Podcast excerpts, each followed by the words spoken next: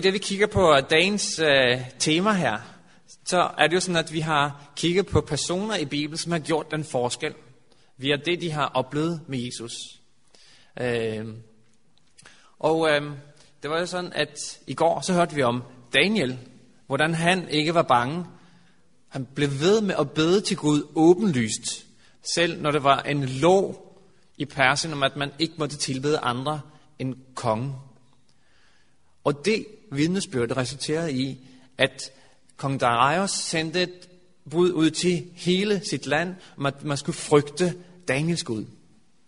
En person, som var trofast, resulterer i, at hele landet blev opfordret til at tilbede den her Gud. Og vi har set det samme også de andre morgener. Og i dag, så skal vi høre om en person, som virkelig, virkelig er en spændende person. Fordi at her skete noget helt andet, eller alligevel lidt det samme, men den her person, han var nødt til at dreje 180 grader, for Gud kunne bruge ham. Og den person, han hed Paulus. Egentlig så hed han Saulus. Men uh, slå op til mig, eller slå op i Bibelen sammen med mig i Apostlenes Gerninger, det 8. kapitel. Fordi øhm, her står der, og forhistorien til det, vi nu skal læse, er, at det var en mand, der hed Stefanus. Og han var en af, af syv mænd, som var blevet valgt for at hjælpe til i Guds menighed.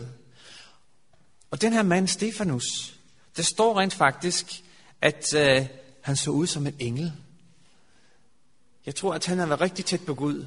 Og det her, som vi også har talt om i går, når vi stiller os op for Gud, så vil det vække provokation. Så vil det være nogen, der ikke kan lide det, hvis vi ligner Jesus. Ligesom folk heller ikke kunne lide Jesus.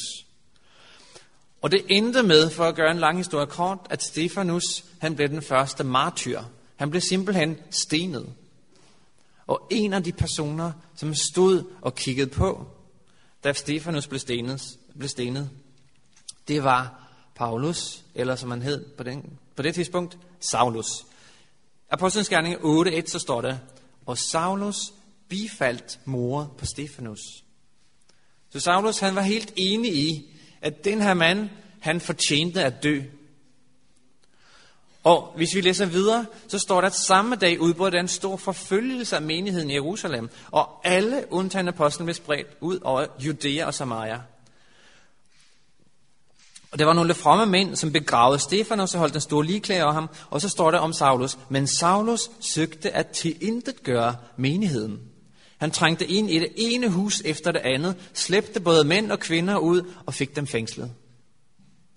Så Saulus, han forfulgte Guds folk. Og var det fordi, at han var en mordertype, som gjorde det her af ren fornøjelse? Nej, fordi Saulus, han mente, at han oprigtigt gjorde det, som er Guds vilje. Saulus, han brændte af iver for, at Guds værk, det skulle fremmes. Så han gjorde det 100%, for han troede, det var rigtigt. Og kan Gud bruge oprigtige mennesker? Det kan han. Gud kan bruge oprigtige mennesker, men nogle gange, så er Gud nødt til lige at prikke til den, så de forstår, hvor det er på vej hen. Og Saulus, hvis han havde fortsat den her vej, så var han endt i helvede. Fordi at det var faktisk den forkerte vej, han var på. Og hvis vi læser i det 9. kapitel i øh, Apostlenes Gerninger, der står det også om Saulus. Der står der, Saulus fnyste stadig af raseri og troede herrens disciple med mor. Han var virkelig en, der er oprigtig. Og bare lige for at høre, hvad Paulus selv siger om sig selv på det her tidspunkt. Så hold lige en finger her i den ene kapitel, og så slå op i Galaterbrevet, det første kapitel. Og der er Paulus selv, der fortæller lidt om, hvordan han havde det på det her tidspunkt. Og der Galaterbrevet kapitel 1 og vers 13. Og der står der, I har jo hørt om, hvordan jeg tidligere levede i jødedommen, at jeg til overmål forfulgte Guds kirke og ville udrydde den. Jeg gik videre i jødedommen end mange jævnaldrende i mit folk, og brændte mere af iver for mine fædre, øh, for mine fædres overleveringer. Så han brændte iver. Han var oprigtig. Han gjorde det, som han troede var Guds mening. Og Paulus, han var en fariser. Han var en skriftklog. Han kunne alle skrifterne udenad, og det var der rigtig mange af farisererne, der gjorde. Eller det gjorde man, når man var fariser. Men hvorfor var det, at Gud han kunne bruge Paulus, og ikke de andre skriftkloge? For han var sådan set en af dem. Og den store forskel er, at Paulus, han gjorde det oprigtigt. Han gjorde det, han lærte oprigtigt. Men de fleste af de andre fariserer, de sagde noget og gjorde noget andet. Det var det, Jesus han kaldte hykler. Og hvis der er noget, Jesus han, for at sige det lige ud, hader, så er det hykleri. Han hader ikke mennesker, men han hader, hvis man siger noget og giver sig ud for at være from og hellig, men i virkeligheden, så gør man noget helt andet. Prøv at lige se, hvad Jesus han selv siger om farisæerne i øh, Matthæus, kapitel 23. Og jeg synes næsten, det er lidt humoristisk endda, hvad der står her. Og I skal lige følge med nu øh, i teksten her, fordi det er sådan en lille smule kringlet. Øh, det er sådan et, et statement, man kunne lægge på Facebook, hvis det var, fordi som folk vil synes, ah, det synes jeg godt om, det der. Det gør man nogle gange. Men det står, der talte Jesus til skaren og sine disciple og sagde, og lidt, de skriftkloge og farisæerne sidder på Moses stol. Alt det, de siger til jer, skal I derfor gøre og overholde, men I skal ikke gøre, som de gør, for de gør ikke selv, hvad de siger. Kunne I følge med her? Det vil sige det, alt det, de siger til jer, skal I derfor gøre og overholde. Altså, alt det, de lærer, det var sådan set rigtigt nok, når de sad på Moses stol, når de forkyndte det, som Moses stod for. Som også Daniel talte om her forleden dag med Moses. Altså de sagde jo, at det var fra Moses, de forkyndte. Men i virkeligheden, så var det måske ikke det, de gjorde. Men, men det, de forkynder, som er på Moses stol, det skal, I, det skal I gøre. Men I skal ikke gøre, som de gør, for de gør ikke selv, hvad de siger. Og det er det, som er tegnet på hykleri. At man, at man giver sig ud for at være måske en kristen. Og man gør det sådan af pligt. Men i virkeligheden, når, der, når de andre ikke kigger, når man ikke kommer i kirken, når man er ude blandt sine venner, så det med kristendom, det er måske ikke så, så vigtigt. Så gør jeg noget helt andet. Så man er en helt anden person, alt efter hvem man er sammen med. Men Gud, han ønsker gennemsigtighed. Han synes næsten, det er bedre, at det var Paulus, som var helt forkert på den, som forfulgte Guds folk. Men han gjorde det ægte. Og så er det nemlig, at Gud han er mulig for at gribe ind og det kan vi læse om her nu. Hvad sker der så? Tilbage til Apostlenes Gerning, kapitel 9. Og der er der sådan, at øh, pludselig, mens Saulus er på vej hen til Damaskus, for at forfølge eller måske endda dræbe nogle af de kristne, så er det så i vers 3, så står det, men undervejs, netop som han nærmede sig Damaskus, skinnede et lys fra himlen pludselig om ham. Han faldt til jorden og hørte en røst sige, Saul, Saul, hvorfor forfølger du mig? Han svarer, hvem er du her? Han sagde, jeg er Jesus, som du forfølger. Så pludselig, så er Gud nødt til at gribe ind. Han smadrer Saul næsten. Vælter ham af hesten, så han ligger der. Så Gud han griber ind, fordi han kan se, at den her mand kan jeg bruge, for han er oprigtig. Han er bare på en forkert vej. Og det korte og lange er det, at han bliver blind, han bliver ledt hen af nogle hjælper hen til den nærmeste by. Og det, der så sker der, er, at Gud han kalder på en af sine tjener, en der hedder Ananias. Og Ananias bliver bedt om, at han skal gå hen til Saulus. Og Ananias, det frygter han lidt. Fordi, men, men Saulus, er det ikke ham, som er kommet for at slå os ihjel, eller, eller ja, ødelægge os? Og der kan, vi, der kan vi se her, lige præcis det samme princip, at nogle gange kan vi måske blive lidt bange, når Gud han gør noget for os. Ligesom den her fulderik på strøget i går. Der var nogle af pigerne her, kan I huske det? Det var lidt ubehageligt, var det ikke det? Ja, at det pludselig kommer sådan en fuldrik der. Og jeg tror måske, Ananias har haft det lidt på samme måde. At den her mand, Saulus, han havde, han be, havde beviser på, at han virkelig gjorde det, han sagde. Han dræbte folk. Så nu beder Gud ham om at tage lige hen til ham. Og så er det, hvis vi læser her i vers 10, så står det, i Damaskus var der en disciple, som hed Ananias, og til ham så herren i et syn, Ananias. Han svarer, ja herre. Herren sagde til ham, rejs dig og gå hen i den lille gade og spørg Judas' hus efter Saulus fra Tarsus, for han beder. Så, så Gud, han ved, at der er sket et eller andet med Paulus nu. Måske, når han sidder der i sin stillhed og kan se, hvad har jeg gjort? Hvad har jeg haft gang i? Og så er det, at Gud han bruger mennesker, ligesom Ananias her, og ligesom måske dig og mig, til at komme hen og overbevise eller tale det, som Gud siger, vi skal sige. Og så er det, at øh, Herren siger til Ananias, når Ananias han undrer sig lidt over, hvorfor han skal tage hen til Paulus, og så står det i vers 15. Men Herren sagde til ham, gå, for han er det redskab, jeg har udvalgt til at bringe mit navn frem for hedninger og konger og Israels børn, og jeg vil vise ham, hvor meget han skal lide for mit navns skyld. Så Gud han siger egentlig til Ananias, gå, fordi den her mand, som du har foran dig lige om lidt, Saulus eller Paulus, han er en mand, som jeg virkelig kan bruge. Og så gik Ananias. Og det, der så sker, det er, at Ananias, han kommer hen, og Paulus beder faktisk om at blive døbt. Og det, som vi skal prøve at kigge på nu, det er, hvordan er den reaktion, Paulus så har, fra at have gået i den retning, og forfulgt Guds folk, og så griber Gud ind, og så er det, at han lige næsten med det samme går i totalt modsat retning. Prøv at læse med mig i vers 19 og 20. Han blev nogle dage hos disciplerne i Damaskus, og han prædikede straks i synagogerne, at Jesus er Guds søn. Prøv at forestille dig det her. Paulus, som har gjort alt, der stod i hans magt, til at modarbejde alle dem, som sagde, at Jesus var Guds søn. Og så står der straks, altså lige med det samme, så, er det, så står han og forkynder lige præcis det samme, som han har modarbejdet. Og det her ord straks, hvad betyder det? Vi kan lige prøve at kigge et par andre steder, hvornår, eller hvordan ordet straks er blevet brugt. Hvis vi ser i Matthæus det fjerde kapitel, og her er det, at Jesus lige er begyndt sin gerning, og øh, Jesus han kalder på nogen, som kommer til at blive hans disciple.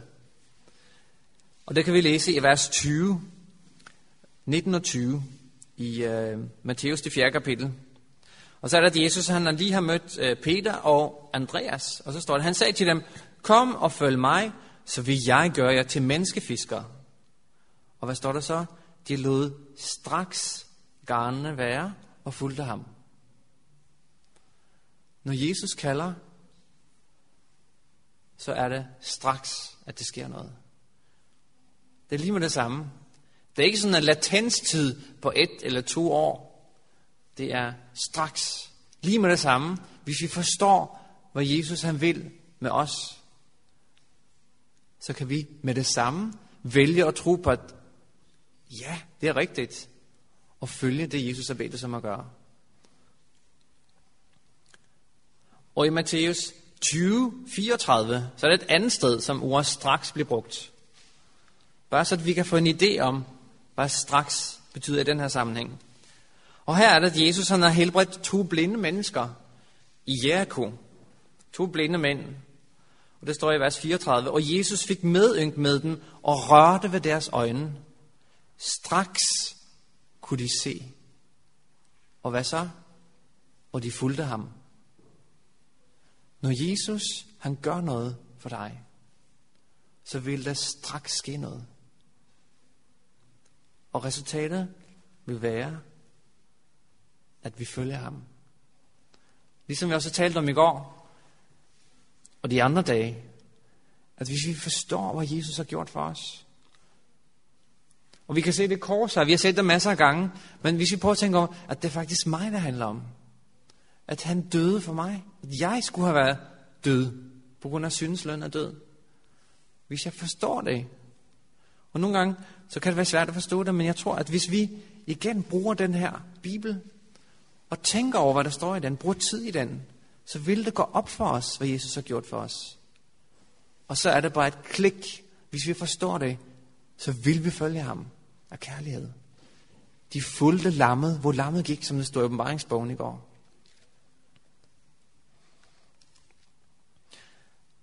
Tilbage til Apostlenes Gerning igen. For jeg synes, det er fascinerende at se den ændring, som sker med Paulus her. Og vi er i det 9. kapitel og vers 21. Så alle, der hørte det, blev forbavset og sagde, øh, er det ikke ham, det i Jerusalem vil udrydde dem, der påkalder dette navn? Og han er ikke kommet hertil netop for at fængsle dem og bringe dem til ypperste præsten. Selvfølgelig har de blevet overrasket. De har hørt om Paulus. De har hørt om, om ham, der er forfulgt og dræbt. Og pludselig så er det ham, der står på talerstolen. Jeg ved ikke, om jeg har hørt om, han hedder Richard Dawkins. Han er en uh, ateist, og han er meget, skal vi kalde det, aggressiv. Prøv at forestille jer, hvis han pludselig stod heroppe og begyndte at tale, at Jesus er Guds søn, så vil vi nok undre os en lille smule og tænke, ah, er det, forsøger han på at snyde os? Og det tror jeg også, de her har gjort, de her mennesker. Som har sagt, Paulus, hvad siger han? De vil nok have været en lille smule forsigtige. Men det står videre i vers 22, men Paulus blev stadig stærkere og satte jøderne i Damaskus til vægs, når han påviste, at Jesus er Kristus. Han satte dem til vægs. Er det det, vi skal gøre, når vi, når vi skal ud og forkynde, så siger okay, ha, jeg har beviset på, at Gud han eksisterer. Du har ingenting at komme mod argument. Jeg tror måske ikke, det var det, han gjorde. Men Paulus, han kunne argumentere så meget. For han havde haft et møde med Jesus. Så han forstod, det her er det rigtige. Så de havde ikke rigtig noget modsvar til det. Og det kan vi se eksempler på i Bibelen også, hvordan når folk først forstår, hvad det er for noget, så er det, at Gud virkelig kan bruge den, så at folk, de kan ikke argumentere på almindelig vis. De er nødt til at bruge, som vi hørte om i går, de er nødt til at bruge et eller andet snyderi, at vi skal tilbede en fremmed Gud og sætte en lov op om det. Eller tilbede en billedstøtte, eller hvad det nu kan være. Men at argumentere på andre vis, det kan de ikke rigtig gøre. Se, jeg tror på, at Gud han kan gribe ind. Måske Richard Dawkins er et svært eksempel. Men jeg ved ikke, om jeg har hørt om en, der hedder David Asherick. Er der nogen af jer, der kender ham? Har hørt om ham? Jeg ved, at Daniel har, har arbejdet sammen med David Asherick. Og David Asherick, han var sådan en... Nogle af dem, der sad i sofaen. Jeg kom faktisk til at tænke, tænke på David Ashwick, da jeg så uh, Laura den første dag i sabbatsofaen, og sad med de her punkrocker, som havde sådan det her hår, der gik herop, og tatoveringer over det hele, og næsering og så videre.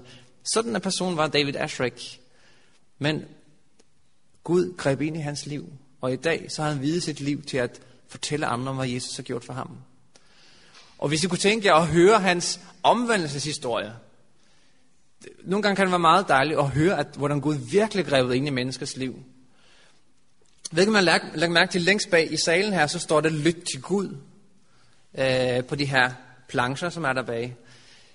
Det er sådan en hjemmeside, der man kan hente øh, prædikener og indlæste bøger, og også nogle video, øh, som Henrik, som var her i går, og jeg og nogle andre, vi har valgt at lægge ud.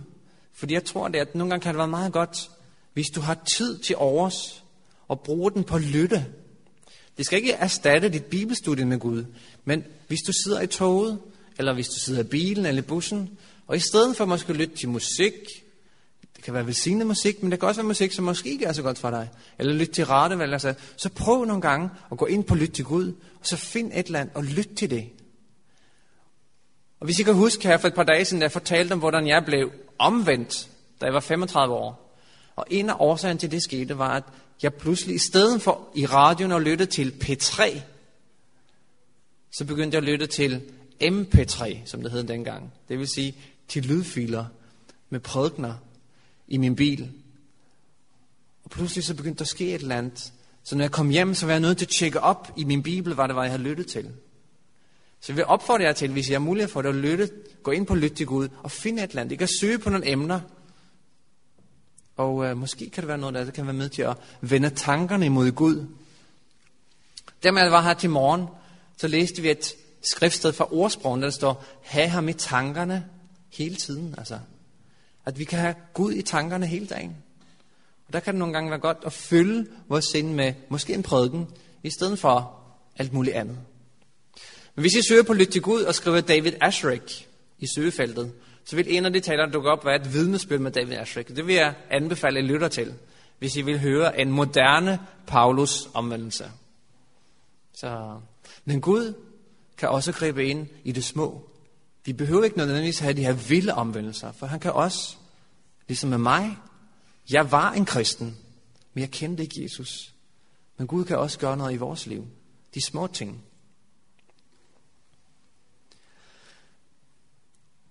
Og der er det sådan, at jeg tror på, at Gud han hjælper os at lægge ordene i vores mund. Hvis vi bare er villige til at stå op. For nogle gange så tænker vi, vi ved ikke, hvad vi skal sige. Ligesom Jiska her i går. Du vidste ikke, hvad du skulle sige. Men på en eller anden måde, så lader Gud ordene i din mund. Og øh, det vil jeg gerne lige læse et vers her også i Lukas 21, vers 14 og 15. Lukas 21 og vers 14 og 15.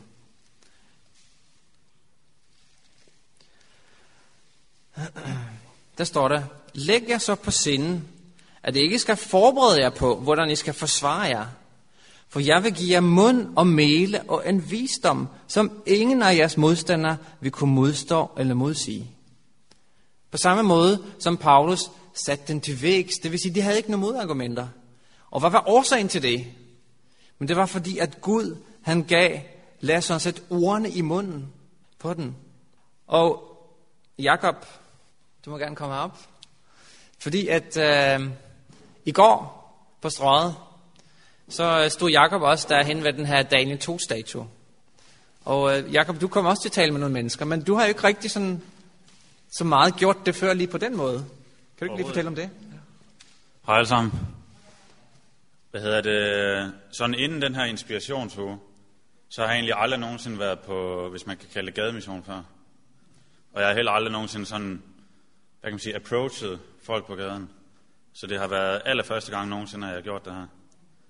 Og dengang vi havde sabbatsofa i mandags, der gik det ikke særlig godt, fordi jeg var sådan meget nervøs, når jeg skulle øh, komme hen til folk. Men i går, så, altså dengang vi startede med at putte Daniel-statuen op, og vi ligesom gik hen til folk, så gik det heller ikke særlig godt til at starte med. Og så spurgte jeg Vinicius, om, øh, om han havde sådan nogle gode råd til, ligesom, hvordan man kunne komme hen til folk på sådan, hvad kan man sige, sådan en stille og rolig måde at, at komme i snak med dem. Og efter jeg fik nogle råd af ham, så, så, kom jeg ind i, så kom jeg ind i nogle rigtig gode samtaler med folk. Og der var sådan specielt en turist, han var sådan en fra Indien af, og han sagde, at han var hinduist. Og der begyndte jeg at fortælle omkring Daniel-statuen og historien omkring den. Og han var sådan, wow, det er jo det, der sker, og det her det er hele Europas historie. Og jeg kan godt se, at Europa de bekæmper hinanden, og de prøver alligevel også at lave alliancer med hinanden. Og han synes, det var meget fantastisk. Og han, det eneste, han egentlig vidste om Bibelen, det var, at han havde lige hørt, at der var sådan et gammelt testamente, og der var et nyt testamente, og der var en Gud i den her Bibel. Men han synes, det var sådan en rigtig fantastisk historie. Og han var, sådan, han var med i en gruppe af andre ændre. Og han kunne godt historien, sagde han, og han ville meget gerne fortælle den videre til, til, til hans venner. Og han var sådan, så, så begyndte han at give mig hånden og sådan smil. Thank you very much. I will tell it uh, to my friends. Så, og jeg, jeg er helt sikker på, at Gud han har hjulpet mig i de samtaler her. Fordi det gik, de gik rigtig, rigtig godt. Så det har været en rigtig god oplevelse for mig. Tak for det. Tak. Og det, som du også selv siger, det med Daniel 2, det har du aldrig fortalt om til nogen, og så pludselig står du ud på gaden, og netop, og folk de får et møde med Gud på grund af det. Og det er, som det står her, fordi Gud han vil lægge ordene i vores mund. Så hvis vi tror på det, hvis vi bare er villige til at være til rådighed, og på en eller anden måde kaste os ud i det, som også Jiska sagde her, men så, så vil Gud være der. Og så vil det også give os et personlig erfaring med, at Gud han virkelig hjælper. Jeg tror også, Jacob, at du oplevede, at det var ikke dig, der var god til at gøre det her, men du fik hjælpen fra Gud.